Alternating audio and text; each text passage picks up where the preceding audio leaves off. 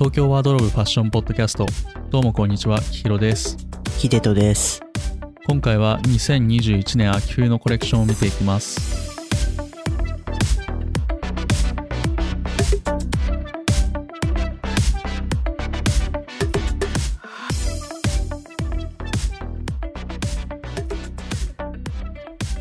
はいこんにちはこんにちは。えーっと、そうですね。一回ゆる会を挟んで、今回はまた2021年秋冬のコレクションを、えー見ていきたいと思います。で、前半のエピソード23ではプラダ、24ではセリーヌを取り上げました。今回の後半ではバルマンとフェンディにフィーチャーしていこうと思います。よろしくお願いします。よろしくお願いします。と、前回に引き続き、あの、参考にした資料とか出てきた用語とかは、エピソード下部の概要欄から見ることができます。気になったところは、そちらからチェックしてみてください。はい。じゃあ早速いきますか。前回も、全体で1時間と思ったら、1時間1時間みたいになっちゃったんでね、本当にサクサクいきたいと思いますね。サクサクいきますよ。もうサクサクいこう。さて、じゃあバルマンからでいいですか？はい、お願いします。はい。え、じゃあまずバルマンっていうブランドの紹介から、まあ歴史、あとは歴代デザイナーとかデザインテイストを見た後で、まあ今回のえー21年秋冬のコレクションを見ていこうと思います。ではまず最初にバルマンとはっていうところですね。バルマンとは1945年にフランスでピエール・バルマンが設立したブランドです。で、みんなも知ってると思うんですけど、まあ、バレンシアガとか、まあ、ディオールと並んで、えー三大デザイナーにの一人として数えられていました。で、そんな三大デザイナーの一人のピエール・バルマバルマンが設立したブランドなんですけれど、2021年からは、超天才の若手デザイナーのオリビエ・ルスタンが、レディースとメンズともにデザイナーに就任して、今も手掛けていますね。最近話題のオリビエ・ルスタンですね。最近というか1年前かな。自宅の、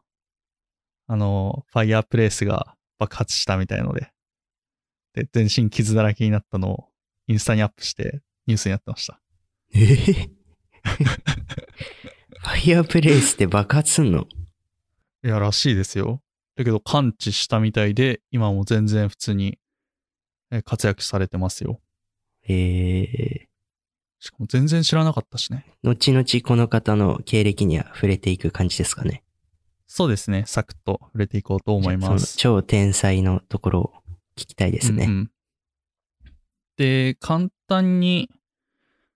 まあ、バルマンについて、ピエール・バルマンの方ですね、に紹介したいんですが、ここを深掘りしていくと、まあ、ライナーノーツになっちゃうんで、なんか別の機会にまたやりますねっていう感じ。はい。で、まあ、あそうだな。今回の21秋冬のデザインを見ていく上で結構重要なのが歴代デザイナーなんですよね。まあそれぞれ、なんというかな、色が、というか特徴があって、まず最初のピエール・バルマンがブランドの DNA っていうのを作ったんですけど、まあ、それがジョリー・マダムっていう、まあ、カジュアルなクチュールスタイルっていうのが、そのバルマンの根底にあるんですね。で、ジョリー・マダムってなんだっていうと、美しい婦人っていう意味で、まあ、1949年にバルマンが一番最初に出した香水の名前にちなんで、1952年秋冬のコレクションに付けられた名前なんですね。この時期っていうのが、まあ、バルマンがアメリカに進出したあたりの、まあ、コレクションなんですけど、そのジョリー・マダムっていうカジュアルなクチュールスタイルっていうのが、まあ、このピエール・バルマンが作ったバルマンの全体のブランド DNA の核になる部分なんですね。で、まあそういうカジュアルなクチュールスタイルっていうのが、その構築的なスタイルプラスエレガンスっていう特徴があって、まあこれが顕著に現れてるのがブレザー。あとはレザージャケット、バイカージーンズとか。結構ブランド、現在のブランドでもよく見られるアイテムというか、バルマンといえばこれだよねっていうようなアイテムがえ揃っています。うーん。これがピエール・バルマンのがブランドに残したまあ、核となるブランド DNA の部分。で、まあ、その次、エリック・モルテンセンが挟んで、オスカー・デ・ラレンタっていうのが入るんですよ。で、この方が1993年から2001年まで在籍していて、まあ、パリのトップブランドの中でも、デザイナーとしてアメリカ人が起用されるのが初めてだったんで、結構、まあ、歴史的なことでもあったっていう、オスカー・デ・ラレンタがバルマンに就任したっていうことが。で、当時、ライセンスビジネスですごい評判が落ちてたバルマンを再び蘇らせたような人物なんですね。うん。で、その次に来たのが、クリストフ・デカルなんていう方なんですよ。で、バルマンの歴代デザイナーの中でもかなり重要な人物で、すっごい装飾性が高くて、すっごい派手なデザインを打ち出してたんですね。で、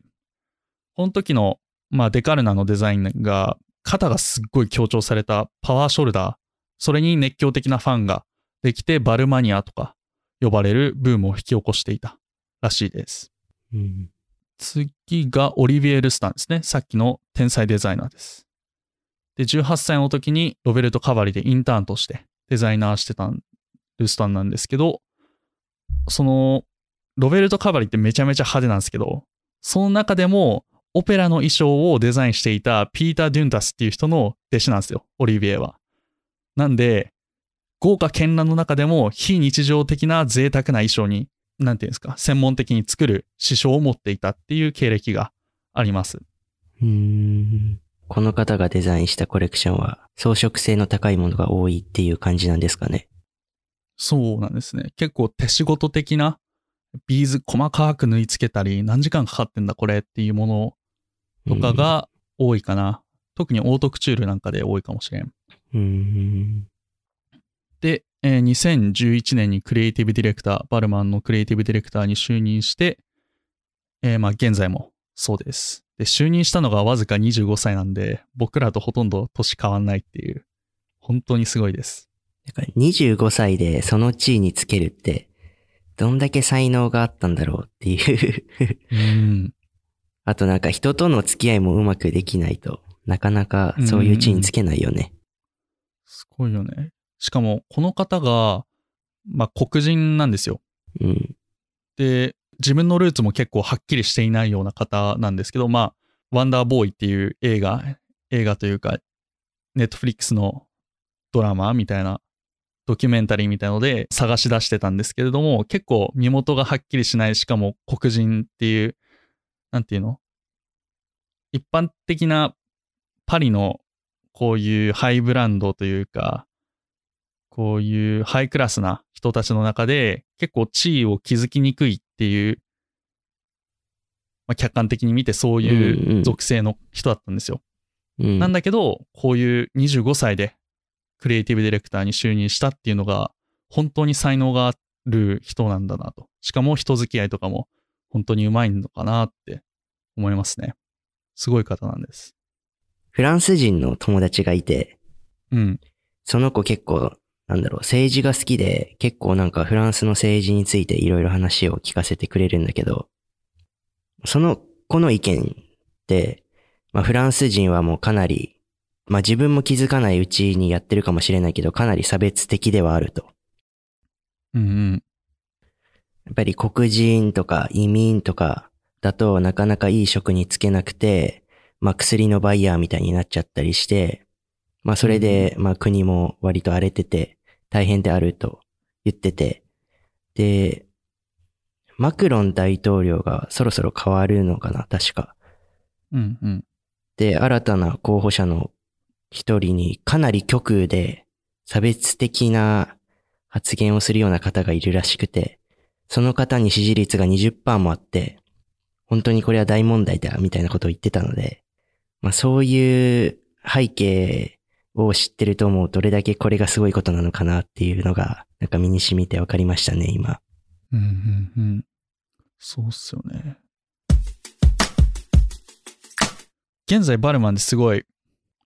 まあ、ハイブランドの一つで、まあ、知る人ぞ知るというか、結構服好きの中ではまあ盛り上がってるブランドではないですか。特に最近は。で、そんな感じの盛り上がりを作ったのがオリビエ・ルスタンなんですね。で、ピエール・バルマンが築いたジョリー・マダムのための服っていうコンセプトを守りながらも、このデカルナン、あの、パワーショルダーの人ですね。デカルナンが作ったこの派手さ。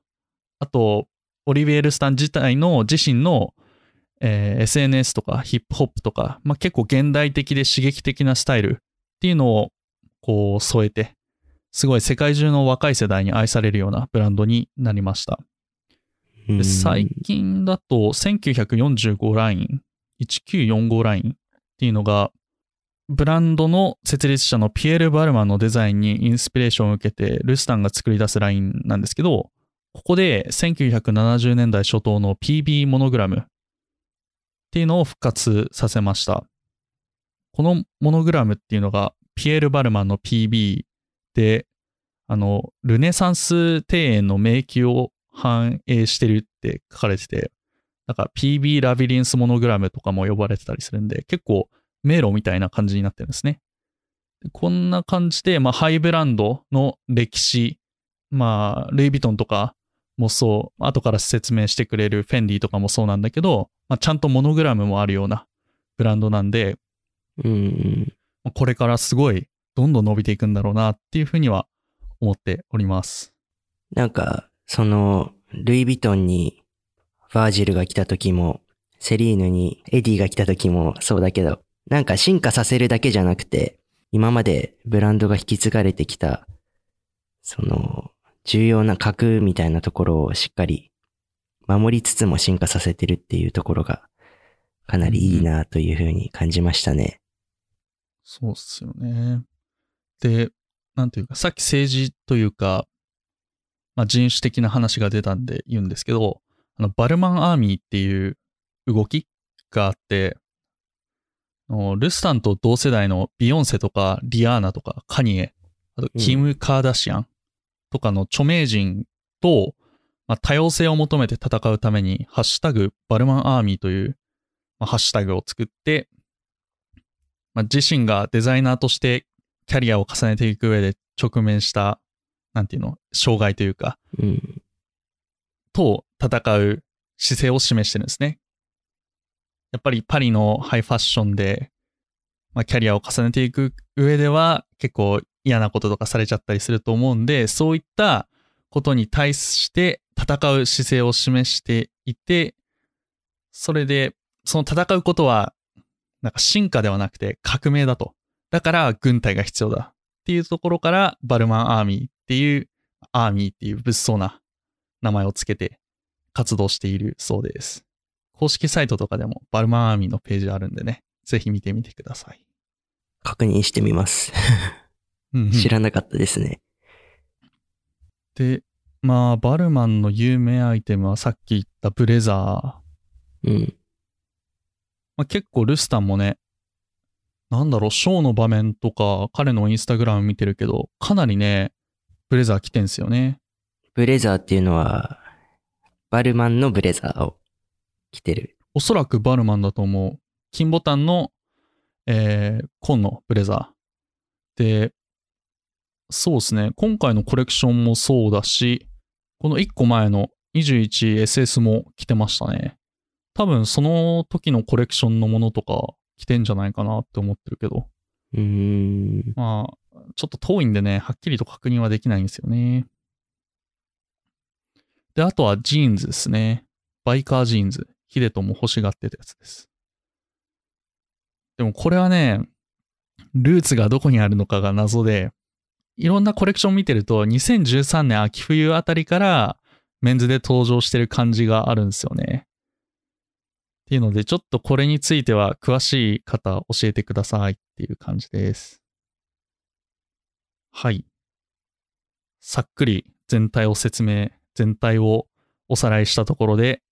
21FW のコレクションを見ていきたいと思います。お願いします。なんかいいペースじゃない？今日。今日いいね。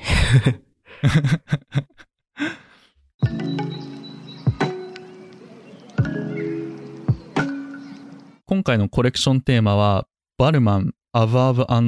ビヨンド。旅、出発、逃避みたいなテーマでやっています。えー形式はオンラインでの映像発表で、メンズ・ウィメンズ合同で行っております。でこのコレクションが発表されたのが21年の3月9日。で半年前から準備したとしていたとして、まあ完全にコロナの影響下で行われたものです。で、自粛疲れでめちゃめちゃ辛い現実から逃げたい、旅に出たいっていう思いを旅客機、そして宇宙への旅行に昇華させたコレクションになってます。映像はまあ大きく分けると3つのセクションに分かれていて、一番最初の飛行機の翼の上で歩く部分はバルマン初期の世界。で、滑走路を歩く部分と、まあ、整備場的な部分では飛行機で旅を楽しむ世界。最後の宇宙の部分では地球から月へとあなたを連れて行くっていうコンセプトがあるみたいです。うーん。他のブランドでもコロナの影響を受けて、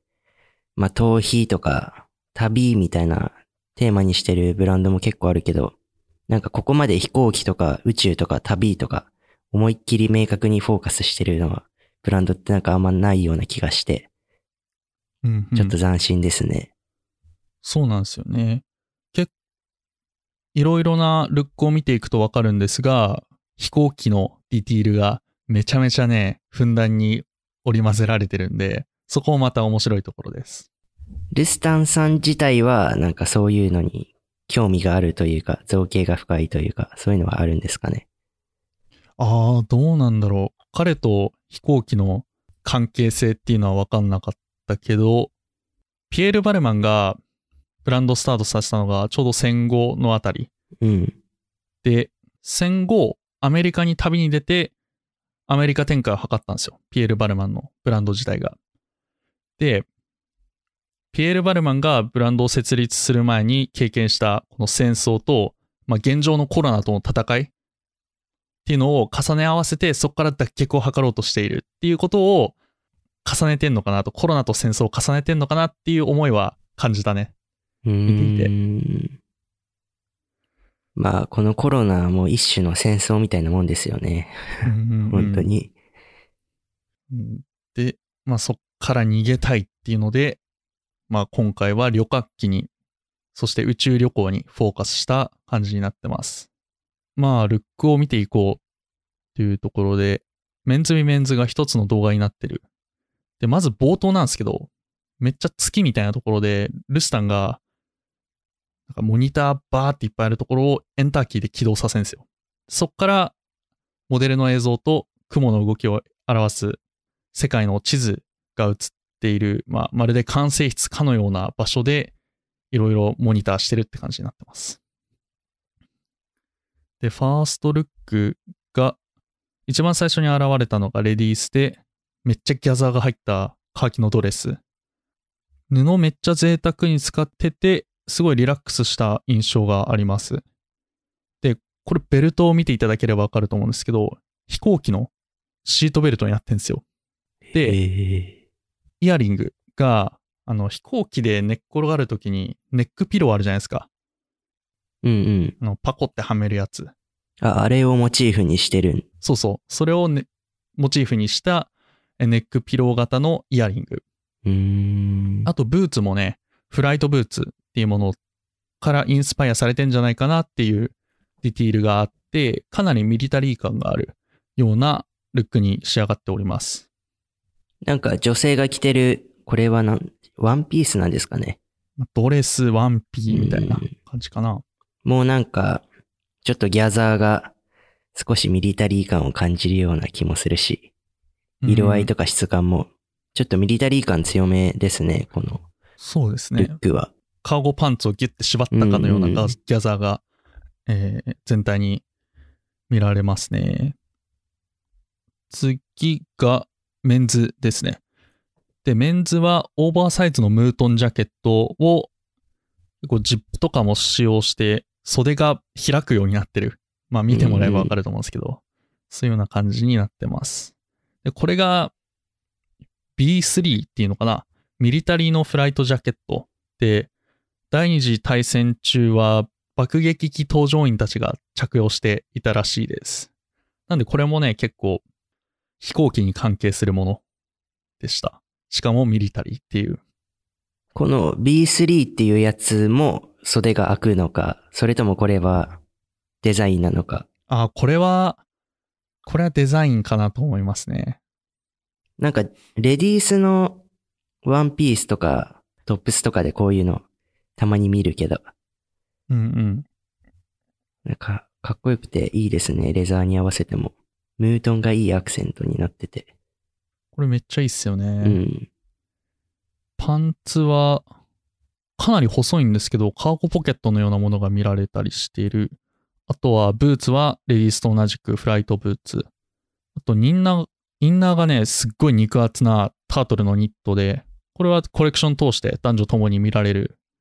ものですね。で、これがファーストルックなんで、結構ミリタリーに振ってるような印象というか、まあ、航空関係のアイテムを用いつつミリタリーに振っているしかもドレスとか、まあレザーとか用いて結構ね、エレガントな印象もあるっていう感じかな。うーん。で、あとは、そうだな、いろいろポイントに絞って見ていくと、やっぱり航空機系のミリタリーテイストっていうのが強くて、まあ、ゆったりとしたカーゴ風のパンツ。あとはスリムフィットなんだけど、ポケットがついているもの。これはファーストルックでも見られたものですね。あとは MA1 の変形したような形。あとは宇宙飛行士が着てるようなオレンジ色なルックとか、あとすっげえメタリックなものとかがありますね。へえ、なんか、ここら辺の服を日常生活で着こなすのかなり難しそうだなっていう服が すごいな。けど、ショーとしてはかなり面白い。いですね。そうっすよね。しかもこの宇宙飛行士のようなルックは、まあビーズのようなものが縫い付けてあって、これはまあ、ルスタンらしいというか、まあバルマンらしい感じになってるなと思いましたね。すごい細かいビーズを手作業でつけてるんだなってうんうん。思いましたね。まあ若干今回は抑えめではあるんですけど。これ初めてしっかり見たコレクションなんだけど、バルマンの。うんうん初めて見ても、かなりディティール凝ってるなっていう一つ一つの作品に。うんうんうん。結構そのディティールを派手さに振ってるんじゃなくて、結構服の完成度として、うん。なんてモチーフとなっているものを再現するための完成度として、なんて活かしてるっていうのが、なんか今までと違う雰囲気を感じて、すごく好きでした。うん。で、まあレディースも面白いルックがあって、まあさっき言ったようにネックピローを、まあ、イヤリングにしたり、あとはそれをね、バッグにして首にかけてるものとかもあるって、なかなか面白い。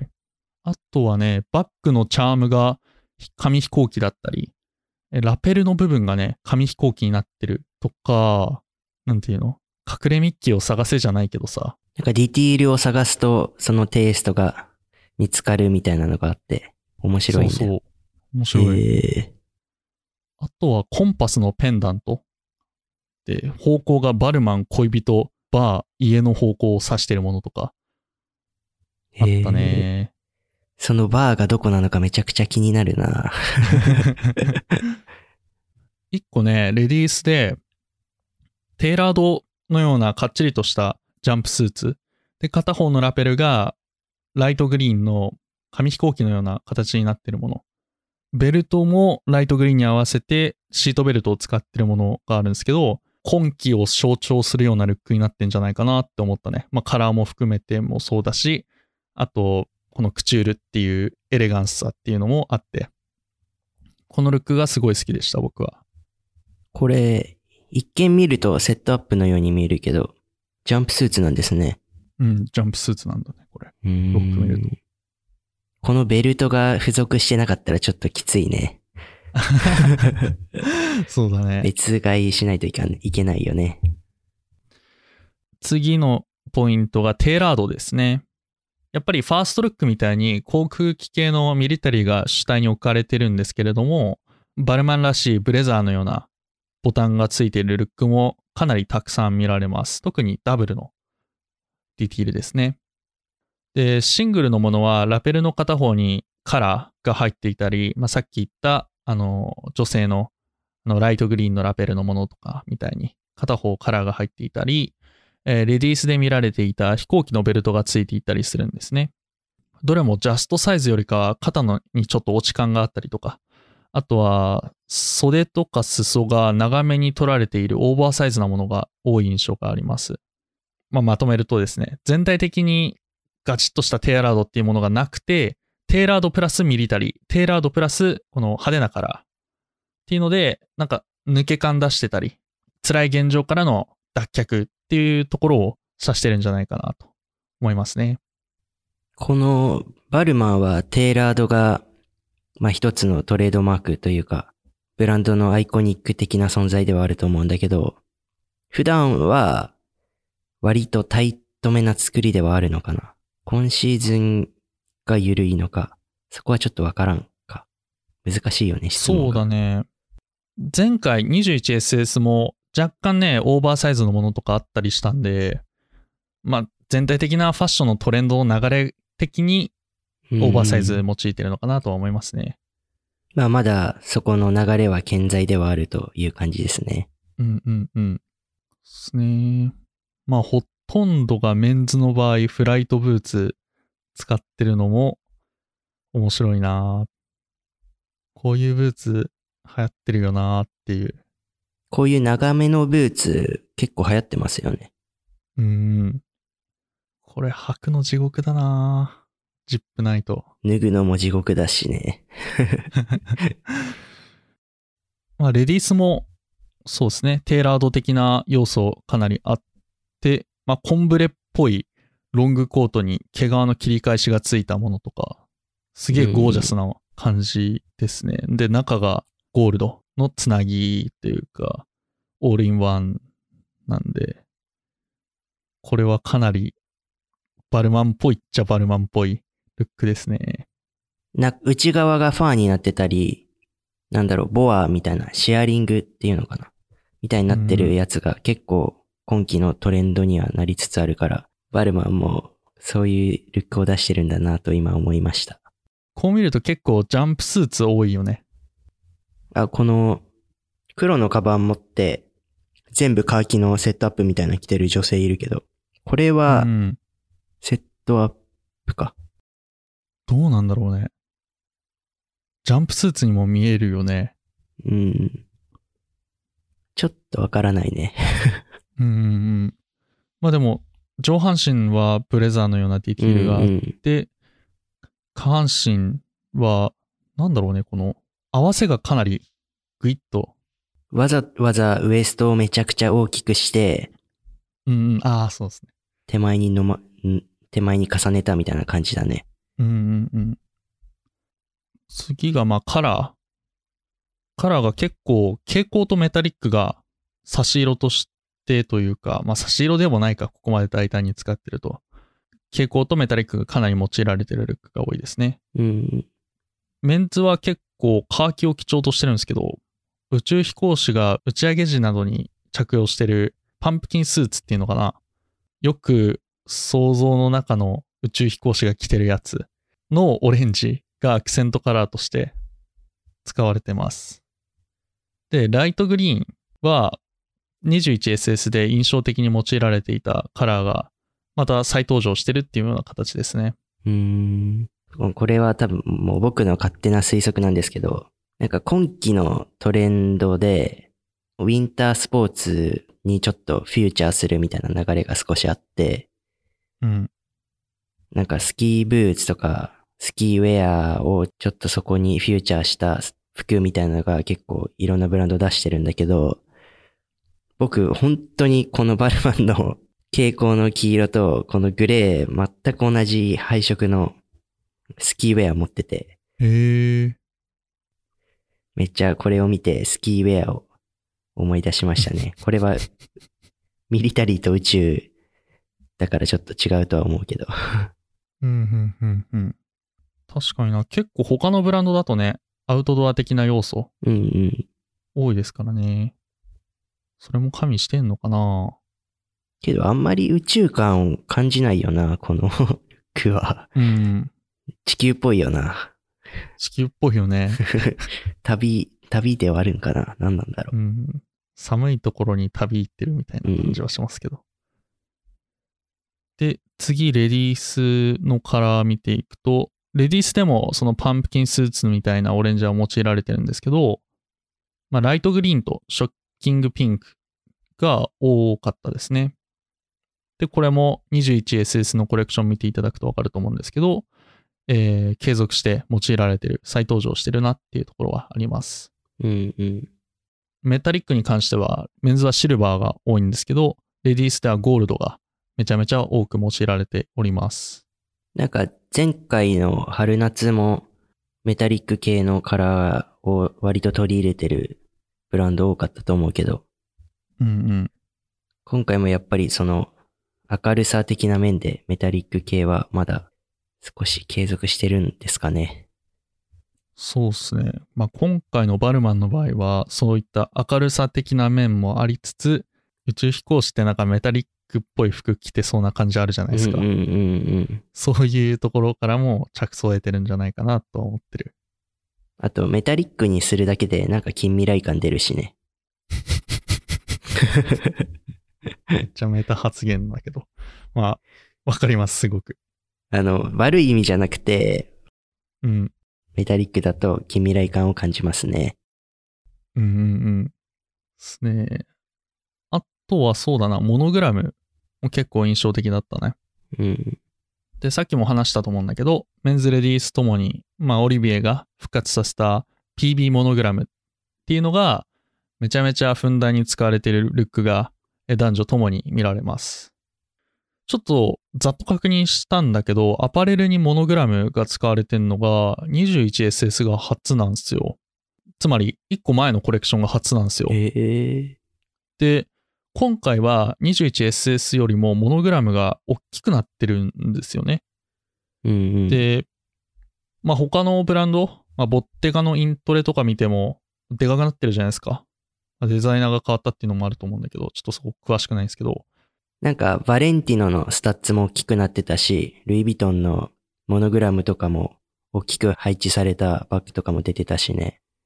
そういう流れがあるのかもしれないですね。そうっすよね。それはちょっとね、ファッション全体的な流れとして面白い傾向だなと思いました。で、単純にこのモノグラムめっちゃ可愛いっていう、なんかめ、うん、これいいよね。ちょっとジバンシーに似てんのがうざいけど。ジバンシーとベルサーチたうん足したような感じ。そうだよね。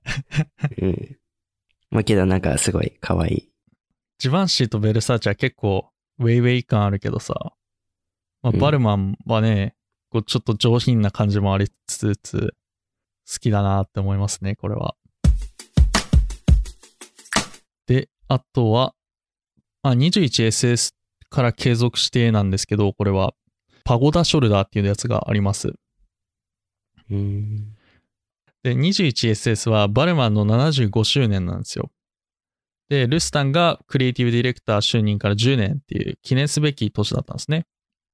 なんで、これまでのバルマンのアーカイブを使用しつつ、それらを現代的にアップデートしたルックが多かったんですよ。21SS は。うん。まあ、このパゴタショルダーっていうのが、なんていうの？まあ、バルマンのルック見てればわかると思うんですけど、肩がモリッとしてるやつ。うんうん。ドラゴンボールのフリーザみたいな。なんかやたらドラゴンボール引用するよね。いや、なんかアニメをしっかり見たのドラゴンボールとドラえもんくらいしかなくて。逆に俺、ドラゴンボール全く見たことないからよくわかんない。ピンとこないんだよな、あんまり。けどフリーザはわかるでしょ、さすがに。フリーザね、顔しかわかんないんだよね。いや、多分なんか、紫のポコッとしたやつが肩についてたような気がする。定かではないです。ですね。まあなんか、まあパゴタショルダーっていうのがあるんですよ。ポコッと肩がうんうん。してるやつ。で、まあ75周年っていうところもあって、まあブランドの創始者であるピエール・バルマンが戦後ブランドを開始した時に女性に力を与えるためっていう、まあ、ブランドのコンセプトというか、まあそういう思いもあったらしくて、ルスタンがインタビューで言ってたんですけど、そうした側面を考慮しつつ、そのピエール・バルマンに対するそういった解釈をクリストフ・デカルナンが打ち出した、まあ、パワーショルダー、まあ、バルマニアっていう言葉を、えー生み出したパワーショルダーで表現している。まあ、つまり女性に力を与えるようなパワーショルダーをこう、ルックに反映させてるっていうのがあるんですよ。うーん。何言ってるか全く分かんないと思うけど、言いたいことはあるんだけど、なんて言えばいいか分かんなくて。申し訳ないんいやだけど。、けど、その、肩がゴッとなってると、まあ、うん強そうだなっていうのはあるので、うん、まあそこは多そうです分誰が見てもわかるんじゃないかなと思います。で、このパゴタっていうのが、外場のことなんですよ。あの外場ってなんだっていうと、ミャンマーにおける仏舎利のことなんですよ。うんうんうんうん。まあ、なんか仏教建築みたいな感じなんか高校の時の英語のスピーチで、なんなんかの歴史を説明するみたいので、五重の塔にパゴダを使った気がするな。おー、あ、そういう感じで使われるんだ。うんうん。へえ。で、そのパゴタっていうのが、まあ、今期はメンズでは見られなかったんですけど、21SS、21プレフォールではあったんで、まあ、今後バルマンのシグネチャーの一個になるのかなと思ったりする。ちょっと思ったのが、ズームで見てるとき、話してるときってさ、上半身しか映んないじゃないですか。うんうん。だからこういう肩にアクセントがあるような服をなんかまた出してきたのかなって思ったね。デカルナンが作ったパワーショルダーをまた使うっていうのは思いましたけど。ああ、そういう、あれもあるのかもしれないね。あとは、なんだろう、流れ的に、60年代、70年代くらいになると、肩パッドとか出てきて、そこの組み上げみたいなのもあるのかもしれないね。うんうんうん。で、まあいろいろ言ってきましたけど、最後ちょっとまとめると、まあブランドのルーツがある、まあ、ジョリーマダムのためっていう、そのピエール・バルマンが打ち出したブランドの核となる部分。まあ、それは構築的なテーラードのスタイルであったり、エレガンスといった特徴を生むんですけれども、それを抑えつつですね、コロナ禍で旅行への憧れとか、逃避とか、出発っていったテーマを航空関係のモチーフをも用いることで実現したコレクションだったんじゃないかなと。まあ、プラス、オリビエの豪華絢爛なビーズ装飾っていうのが結構控えめだったんだけど、まあ、いくつかのあルックには使われてたりして、まあ、それが今までと違って、豪華絢爛から服のディティールをより増幅させるというか、もっと完成度を上げるために使われてるっていうのが、個人的にはすごく好みなコレクションではありました。うん。なんか男女で合同でやると、その分、服の数も2倍になるし、情報量も2倍になって、なかなか1回ではまとめきれないけど、その、バルマン的な装飾がかなり見られて、その旅みたいなモチーフみたいなところにもフォーカスされてて、なんかショーとして本当にすごく完成されてるというか、なんかめちゃくちゃ凝ってるなっていう印象はありますね、全体として。単純に映像作品として面白いというか、うんうん。普段コレクションの映像を見てない人でも十分楽しめるようなコレクション映像だったんで、僕はかなりこのコレクションはおすすめというか、ぜひ見てほしい感がありますね。皆さんもぜひお時間がある時に見ていただけると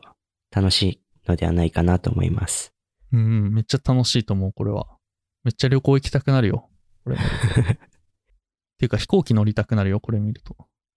あ全然関係ないけど、コロナ前、コロナ中だったから一応こっち来たのが。うん。飛行機乗った時、隣もいなくて、一列に二人くらいしかいなくて、えー、そのスペース確保みたいなので。で、一席分しか取ってないのに隣の席も使っていいって言われて、めちゃくちゃ快適でしたね。コロナ禍の旅は。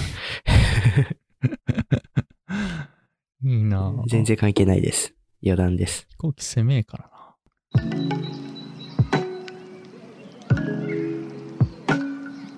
じゃあ後半ですね。バルマン一通りサクッと予定通りの時刻で終えられたんで、フェンディをお願いいたします。まあ、フェンディは皆さん多分ご存知のブランドの一つではあると思うんですけど、フェンディができたのは1925年にアドレード・フェンディとエドワルド・フェンディがローマに革製品店を設立したのがきっかけです。で、その当時に毛皮の襟巻きがハリウッドで流行していたことに注目して、毛皮のコートを売り出したことで、まあ成功していきました。もうフェンディっていうと、ファーよね、毛皮ですよね。ケバッケバのさ、うん、ロングコートってイメージあるね。うんうん。うお、フェンディだってなる。昔のコレクションとか見るとさ、毛皮のコート着た金持ちそうなおばちゃんが、フロントローでどっしりと座ってる印象がありますね。うんうん。で、まあブランドの特徴としては、まあ3代続く家族経営を行ってるっていうことと、まあ1965年にバルマンのルスタンみたいにめっちゃ全然有名ではなかった若手のカール・ラガーフェルドを主任デザイナーに迎えて、まあ2019年までずっとその方がウィメンズのデザイナーを、えっと、担当して、まあかなり斬新なエナメル加工とか、スティッチを使ったものとか、折り込みとかを駆使して、それまで、まあファーで名声を築き上げた、まあフェンディを、まあ新しく生まれ変わらせたことで知られていますね。で、2019年に彼は死去してしまって、それからキム・ジョーンズさんが女性のウィメンズのデザインを携わることになったんですけど、まあ、メンズラインの方は、フェンディ家のシルビア・ベントリーニ・フェンディさんがデザインを行っています。で、フェンディの、まあ、メンズラインができたのは1989年と言われていて、まあその頃からシルビア・フェンディさんがデザインをしていると言われています。あ、じゃあもう本当に初期の初期からシルベア・フェンディがメンズラインやってるってことで、はい、メンズラインに携わってますね。この辺ちょっとね、フェンディはややこしいというかなんかみんな同じ名前じゃん。フェンディじゃん。うんうん。ちょっとよくわかんなかったので。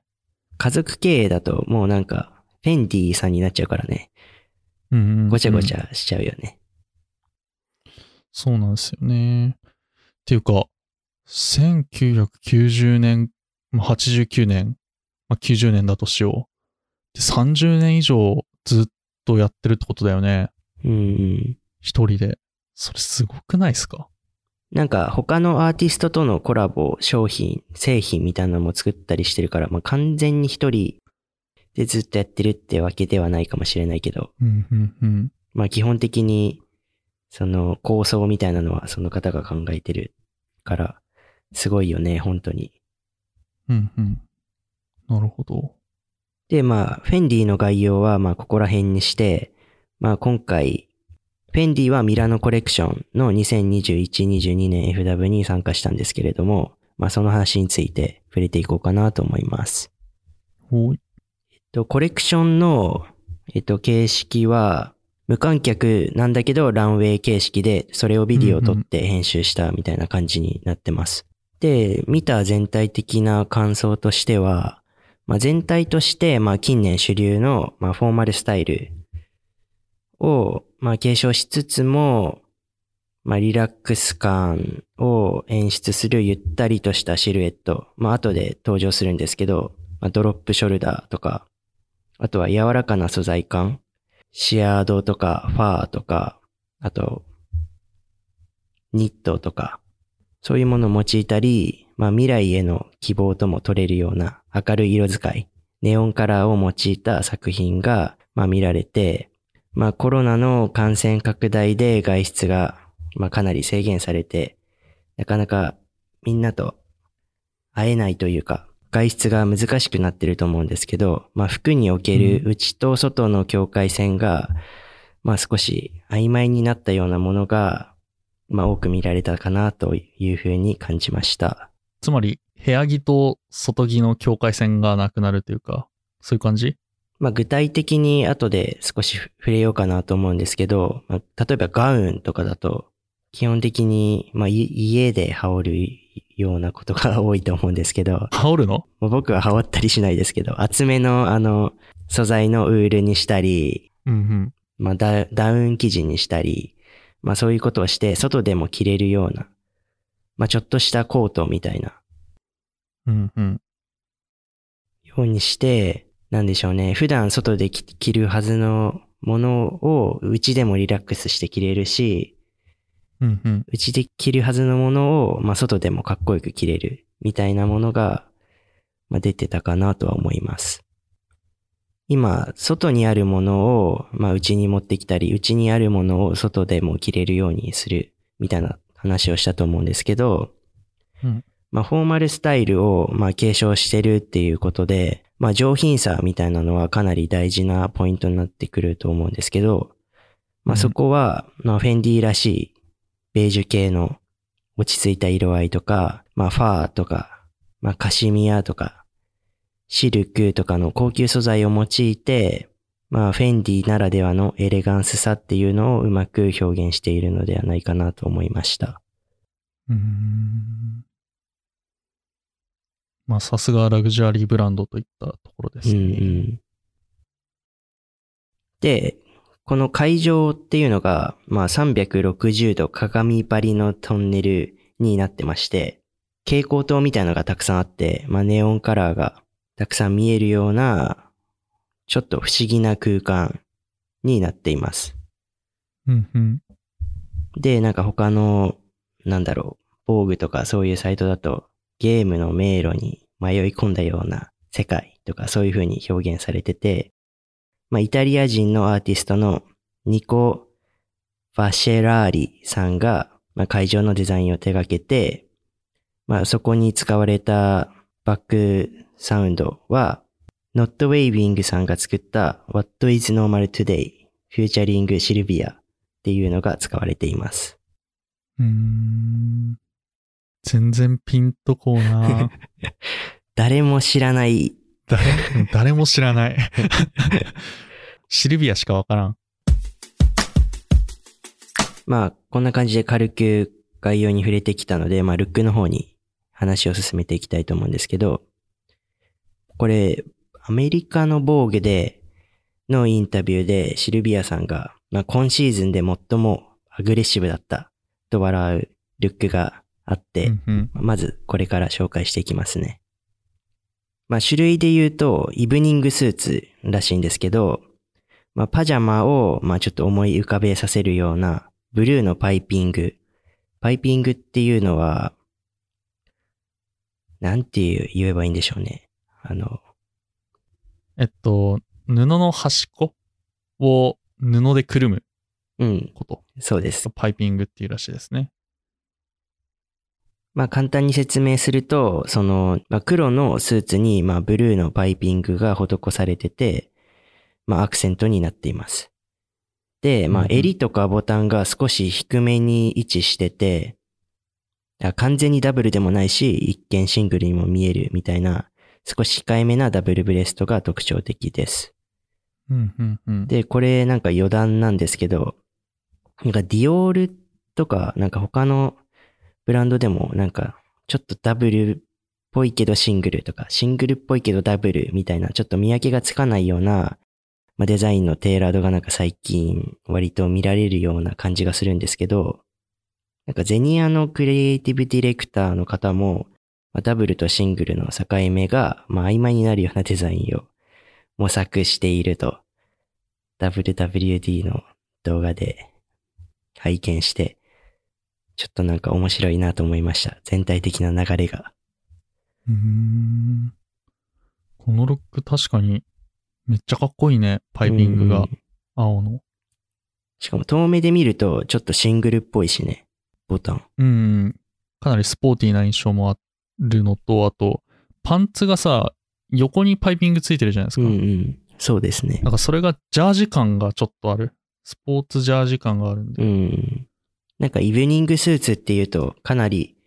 そのフォーマルな場所に着ていくようなスーツっていう感じがするんだけど、まあパイピングとか、まあその形で遊ぶみたいなところで、まあいいところに落としどころを持ってきたのかなっていう感じがありますね。うんうんうんこれかっこいいっすね。で、次僕が気になったのが、まあカットアウトとスリットの加工ですね。で、シルビア・フェンディさんが、まあ、注目したディティールの一つに挙げられるのが、まあ、スリットであるっていうことを答えていて、まあ、動くたびに裏地がちらりと見えるものや、まあ、スラックスとかテーラードの、まあ、フォーマルなウェアにもカットアウトを施して、まあ、色とか動きでデザインにアクセントを加えています。で、このルック見て思ったのが、H&M とトーガの時もそのカットアウトみたいなの出てたし、2021年の SS の時もカットアウトが一つの潮流の流れとして出てたから、まあそこも引き継いでるのかなと思いつつ、人が来て、動いて見えてデザインが生きるみたいなところが、なんか本当に人が着る服だなっていう感じがして、とてもいいなと思いました。なんかさ、このスリットとかってさ、ピーカブーっぽくない？チラ見せするの。ぽいかなぽくない？なんか。で、次僕が注目したのが、まあ、ボリューム感のあるアウター類っていうので、まあ、一つ目に挙げられるのが、まあ、シェアリングがあるのかなと思います。で、まあ、シェアリングっていうのは、まあ、ボアジャケットみたいな。まあ、肝で、まあ、ボリューム感のある素材なんですけれども、まあ、セリーヌとかでも取り扱われてて、その時はちょっとアメカジ風にデニムとかレザーとか、まあ、バルマンでもこの素材出てましたけど、うんうん。そういうものと組み合わせることが多かったんですけど、まあフェンディはまあ襟付きのジャケットみたいなものに、まあ襟の部分だけシシェアリングが施されたものを持ってきたり、まあ全体をもうボアジャケットみたいにしちゃったりして、割とフォーマル感あるアイテムに使われている印象がありました。で、そこで素材で遊んでるのと対照的に、まあ色合いはベージュとかブラックっていったベーシックカラーが基調になってて、まあそこでもうまた、まあフェンディの上品らしさみたいなのがしっかり表現されてるのかなと感じました。で、次はキルティングダウン。今回めちゃくちゃキルティングとダウンのルック多くないですか？いろんなブランドで。そうですね。よく見ますよね。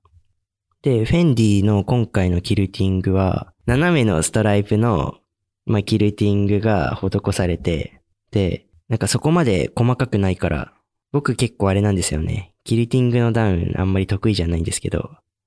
うん。こんくらいのデザイン性だと、割と自分の持ってる服にも合わせやすく着れるんじゃないかなという、控えめさがあっていいなという感想があります。ダウンね。斜めってあんまり見ない気がするけど、ちょっとなんか、スタイリッシュに見える感じしていいね。斜めだと。なんか黒とかだと、マットだし、結構かっこいいよね、普通に。かっこいいね。結構やぼったい印象になるけど、かなりスポーティー感出ますね。斜めだと。うんうんこんなに違うんだ。あとなんかグラフィックが入ってるのもちょっと可愛い感あります。多分このグラフィックは刺繍だと思います。へえでかなり手込んでて。手込んでんね。で、この流れで、まあ、ガウンコートについてもちょっと触れていきたいと思うんですけど、このガウンコートもちょっとダウンのような素材感、構造になってて、まあ、中にフェザーが詰められてて、まあ、細かな刺繍が施されたものだったり、まあ、キルティング、これも斜めのストライプのキルティングの加工が施されてて、まあ本来ガウンって、まあさっきも話したけど、まあうちの中で着るようなものなんだけど、まあオンオフで兼用できるようなデザインになってます。うんうんうん。で、このようにオンオフで着回せるガウンっていうのが、まあ、ゼニアとか、ルイ・ヴィトンみたいな他のハイブランドでも見られてて、まあ近年のメンズウェアにおける、まあ一つのトレンドになっています。ね。このブラックのガウンは、これもまたパイピングなんですかね。白い縁取りがされておりますね。ぽいですよね。うん。今回いろいろ赤いスラックスというかジャージみたいのもパイピングだったりしうんうて、ん。うん、ハマってんのかなとは。なんかそのパジャマを割とモチーフにしてるみたいなところもあって、なるほど。多分そこから取ってきてるのかな、パイピングは。うんうんうん。なんか、流行りそうな感じするわ。かわいい、普通に。こういうの取り入れていきたいな、可愛いよねパイピング。うんうん。なんか普段、パジャマでしかこういう感じのデザインって見ないから、外であんまり見ないけど、実際普通の服に取り入れても、取り入れ方次第によっては全然可愛いなという印象ですね、確かに。ガウンね。今年の冬ガウン1個欲しいんだよね。ガウンというか、こういう感じのボタンなくて縛る感じのやつ。フェンディぜひ検討してみてください。桁が1個、丸が1個多いんだよな。すっごい高そうよね、この。刺繍が入ったやつとかだってこれ全部手で縫ってたとしたらもう大変なことですよ。まあ、手じゃないにしても。かもう、受注生産だけかもしれないですね、うんもしかしたら。このツヤ感とかもめっちゃいい生地使ってんだろうなってわかりますよ。うん。黒だけど。見てわかりますわ。まあ今までは結構ディティールというか服の種類的な話をしてきたけど、なんかこう、サイジングというかさ、フィッティング的なところはどうなんですか？で、今までその素材感的なところで、まあボリューム感があるっていう話をしてたんですけど、サイジング的にはこのドロップショルダーみたいな、そのリラックスフィット的なものがあって、まあこれセリーヌでも見られたんですけど、まあセリーヌではスクエアシルエットって呼ばれてたかな。うんうん。割と肩を大きめに作って、まあそのままストーンと落とすようなものがセリーヌでは出てたんですけど、フェンディではまあ肩を落として、まあ真ん中はベルトで縛るみたいなタイプの、まあアウターが出てまして、まあ襟も大きめで、まあ、全体的に本当に緩く着れるなっていうガウンみたいな感じのアウターもありますし、まあ緩めの。トレンチコートもあるし、やっぱりそのファッション EC の拡大とかパンデミックっていうのがあって、まあフォーマルにフォーカスしつしつつはあるんだけど、そのオーバーサイズとかリラックスフィットっていうのは、まあ未だにファッションシーンで存在感を放ってるなっていうのがありましたね。ファッションの EC の拡大っていうのはあれだよね。ちょっとサイズミスっても全然着れるみたいな感じですよね。オーバーサイズだと。まあ、小さかったら着れんけど、少し大きめに頼んどけば着れるし、うんうんうんみたいなのもあるしね。で、この、今、まあ、きひろくんしか見えてないんですけど、まあ、3つドロップショルダーのアウター類を写真載せてるんですけど、なんかこの形、すごい逆三角形で僕は結構好きなんですけど、マルジェラとか、うんうん。アレキサンダー・マックイーンとかにも出てそうなシルエットで、めちゃめちゃわかる。かっこいいですよね。っていうか、このトレンチコートすごいよな。うん。すっげえさ、本当のトレンチコート。あの、ミリタリー用のトレンチコートのディティールめっちゃ入ってんすよ。エポレットとかさ。だけど、すごいエレガントに見えるじゃないですか。それはなんていうか、素材感とかさ、あと、ドロップショルダーだよね。うんうん、それでなんか、普段着に落とし込む感じっていうのがあって、めちゃめちゃかっこいいと思いますね、これは。うんうん。なんかトレンチコートって、まあ着方によってはかなりやぼったくなったり、刑事さんみたいになったりするんだけど、うん。ね、本当に素材感割と艶があるような感じで、シルエットも少し変わってるので、なんか本当におしゃれに着こなせるっていうのがすごいですよね。まあこんな感じで、まあボリューム感のあるアウター類をご紹介していきまして、次はニット類に移りますね。で、ニットは、まあ、皆さんご存知の、まあ、リブ編みとか、まあ、ケーブル編み の、そういう伝統的な、まあ、ニット素材は、ロングジョンっていう、まあオーバーオールみたいな形ですね。おーと、あとは、カーディガンのようなスカーフ、首にかけるタイプの、とかに、まあ再構築されてて、あとスリーブがなんか肩から垂れ下がったように見える、まあちょっと斬新なデザインのニットも見られて、なんかこれらのニット類は、まあなんかシルビアの掲げるニューノーマルをなんか最も体現したデザインの一つになるのではないかなと思いました。なんか伝統的なんだけど、ちょっと面白いデザイン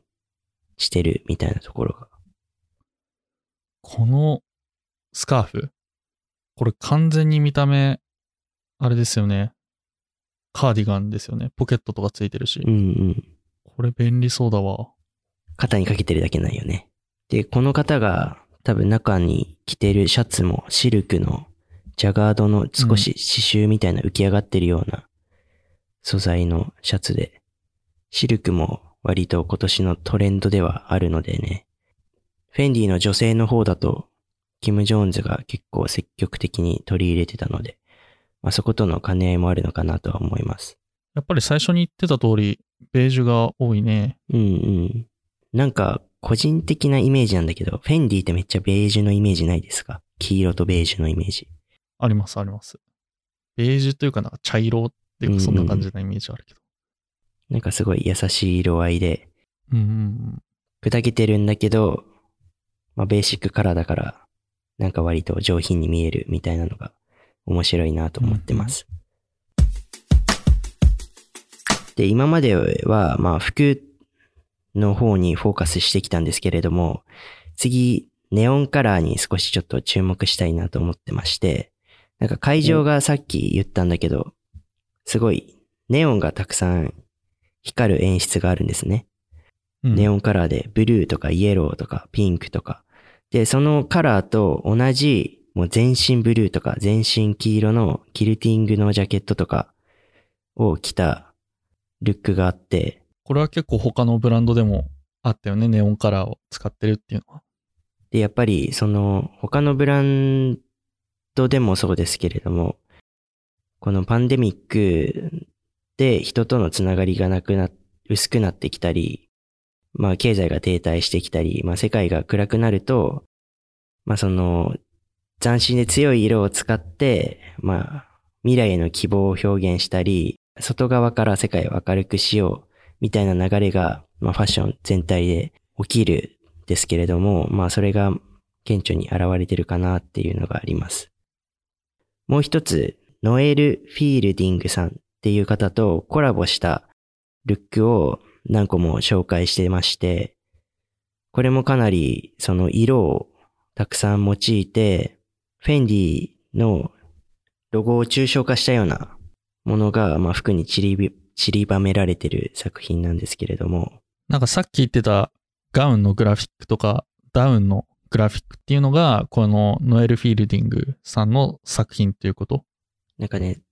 多分そうなんだけどね、確かではないよな、調べたんだけど。ああ、そうなんだ。見た目的にはすごく似ていて、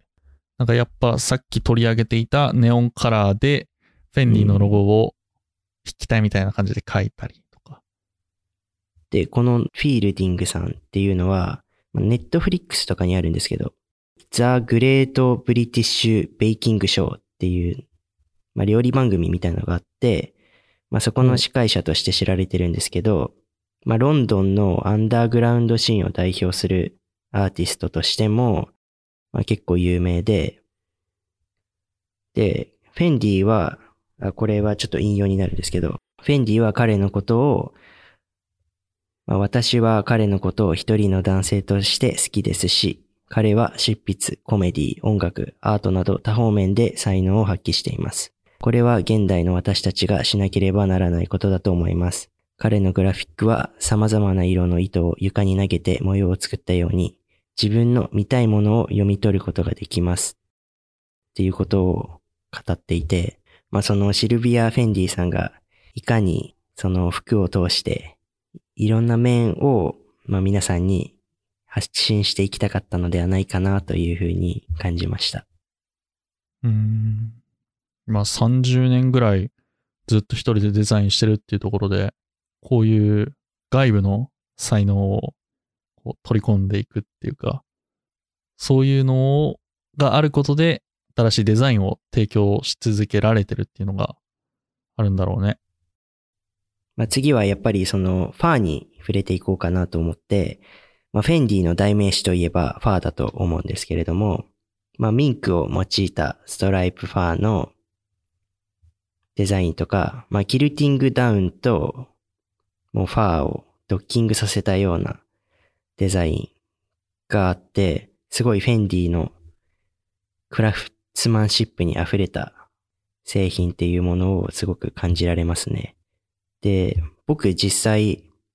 いつかな ?3 年前かい ?4 年前かなそんくらいの時に、東京の原宿の方で、フェンディのポップアップではないけど、なんかタダで入って、フェンディの職人さんたちが、ファーでいろいろ作ってるのを見学できるみたいなイベントをやってる時があって、うんうん。そこで行ってやっぱ見たんだけど、ほんとすごいよね。あのファーを、こう、やっていくのがすごくて、相当時間かかってるんだ。とは。こう、縫い、縫い込んでいくというか、なんて言うんだろうね。あの、その作業をしてるのが、すごい繊細で、こういう服作るのもすごい時間がかかるんだろうなっていうのを、すごくうんうん感じましたね。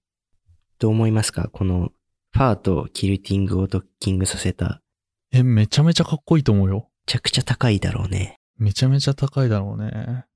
なんか、堺とかさうんうん、カラーとかそういったドッキングやるデザインっていうのが、最近めちゃめちゃ流行ってるところもあって、あの、ディオールと堺のコラボもあってさ、うんうん。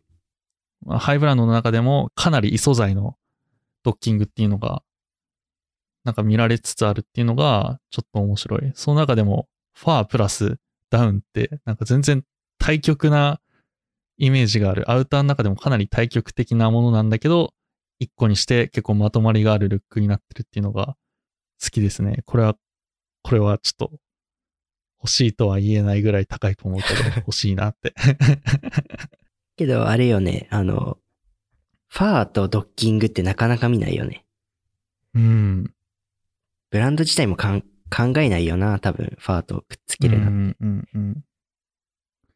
なんかフェンディだからできるみたいなところあるよね。うんフェンディのこの毛皮めっちゃやってますっていう、その技術力。まあ技術とか必要なのかどうかわかんないけど、お金の面でもいうタッチあるよね的なね。。うんうんうん。フェンディにしかできないようなルックではあるな。いろいろルックについて、まあ個人的な感想をずらずらずらずらと述べてきましたけれども、最後アクセサリー類に少し触れて、最後まとめを言って終わりにしようかなと思います。で、まあアクセサリーは、まあフェンディなので、やはりカバンには、うん。まあ、凝ってると。で、まあ特に特徴的だなと思ったものが、ルーズソックス。これルーズソックスあんまり見なくないですか？他のブランドでってこと？他のブランドでルーズソックスって今まで出てたことあるんかな？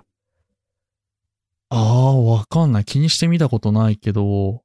なんか巷では最近ルーズソックス履いてる女子高生見ますよ。日本ではまた割と流行りつつあるみたいなのは。聞いたけど、どうなんだろうな。その、ルーズソックスをこの半ズボンのバミューダーみたいなのに合わせてるルックが結構あって、これも特徴的だなと思いまして、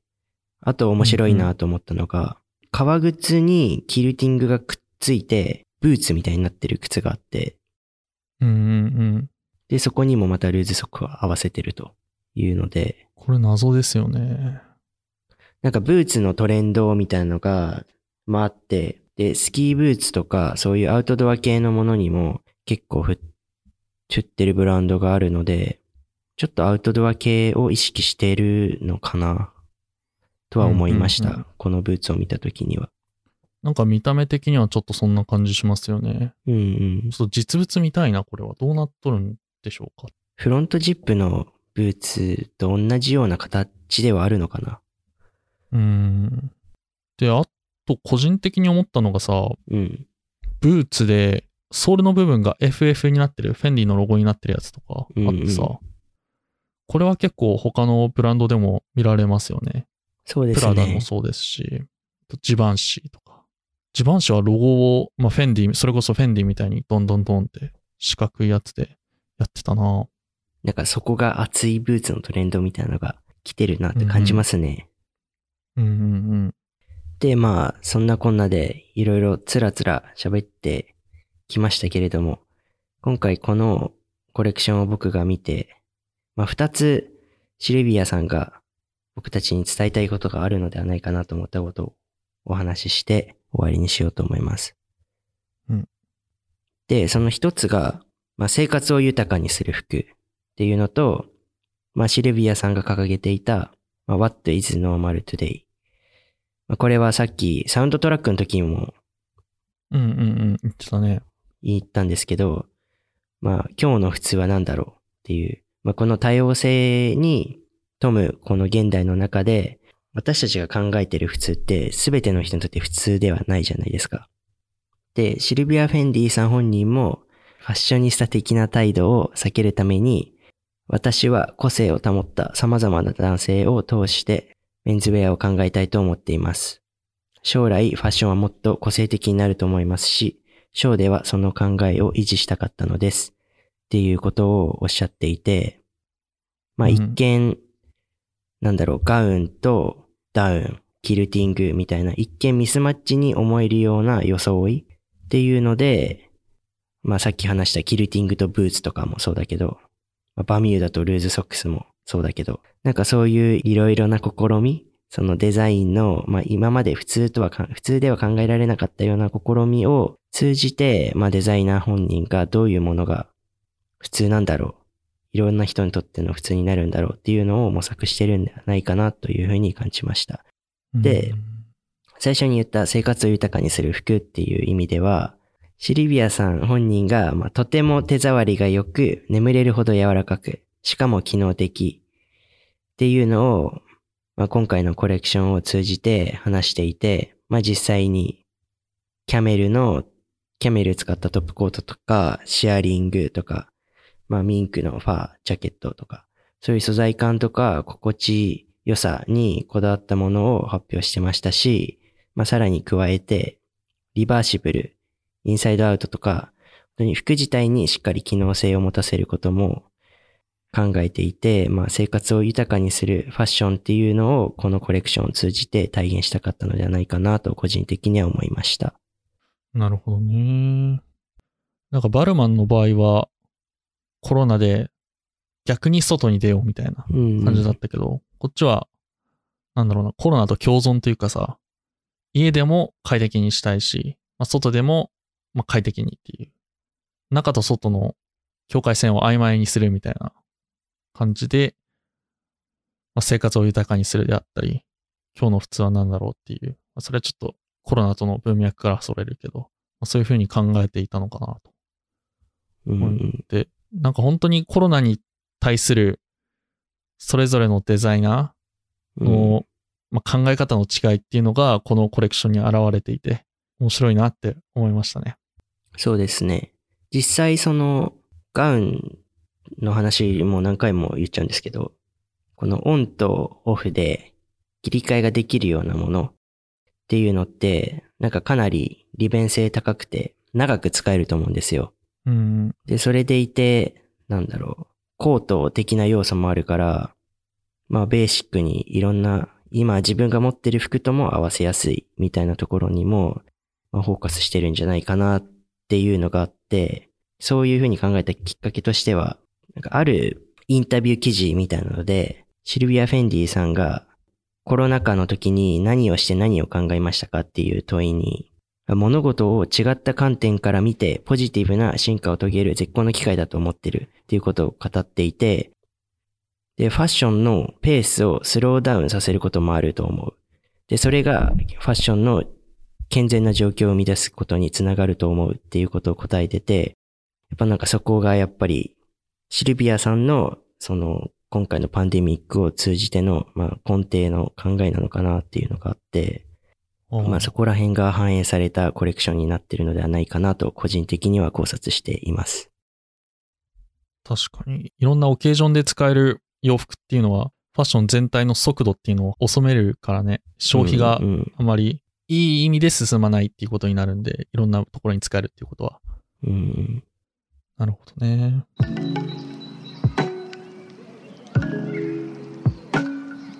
今まで4ブランド、プラダ、セリーヌ、バルマン、フェンディに見ていきましたけど、楽しかったですね。勉強になりましたね。かなり勉強になりましたね。いやー、大変だったけど、調べるのは。やっぱり、こういう情報ってあんまりブランドは公にしないじゃないですか。うんうん。なんで、こういういちいちソースを持ってきてお話しするのは難しかったんですけど、おじさんになった時に、あの時のコレクションはああだったなっていう話せる材料がどんどん蓄積されていく感があって、うんうんめちゃめちゃ個人的には楽しい。なんかたまに何年のコレクションいいよねみたいな話するうん人見ると、うん、うわーってなるよね。なるね。自分もあれに近づいてるのかなと思うと、ちょっと気持ち悪いような気もするけど、嬉しいような気もして。そうですね。いや、旗から見たらキモいよ、本当に。マジで？急に何年の、何々、何々のデザイナーは、みたいな話されたらキモいよな。うん。キモいな。服好きなら、服好き同士なら許される会話ですけど。うん。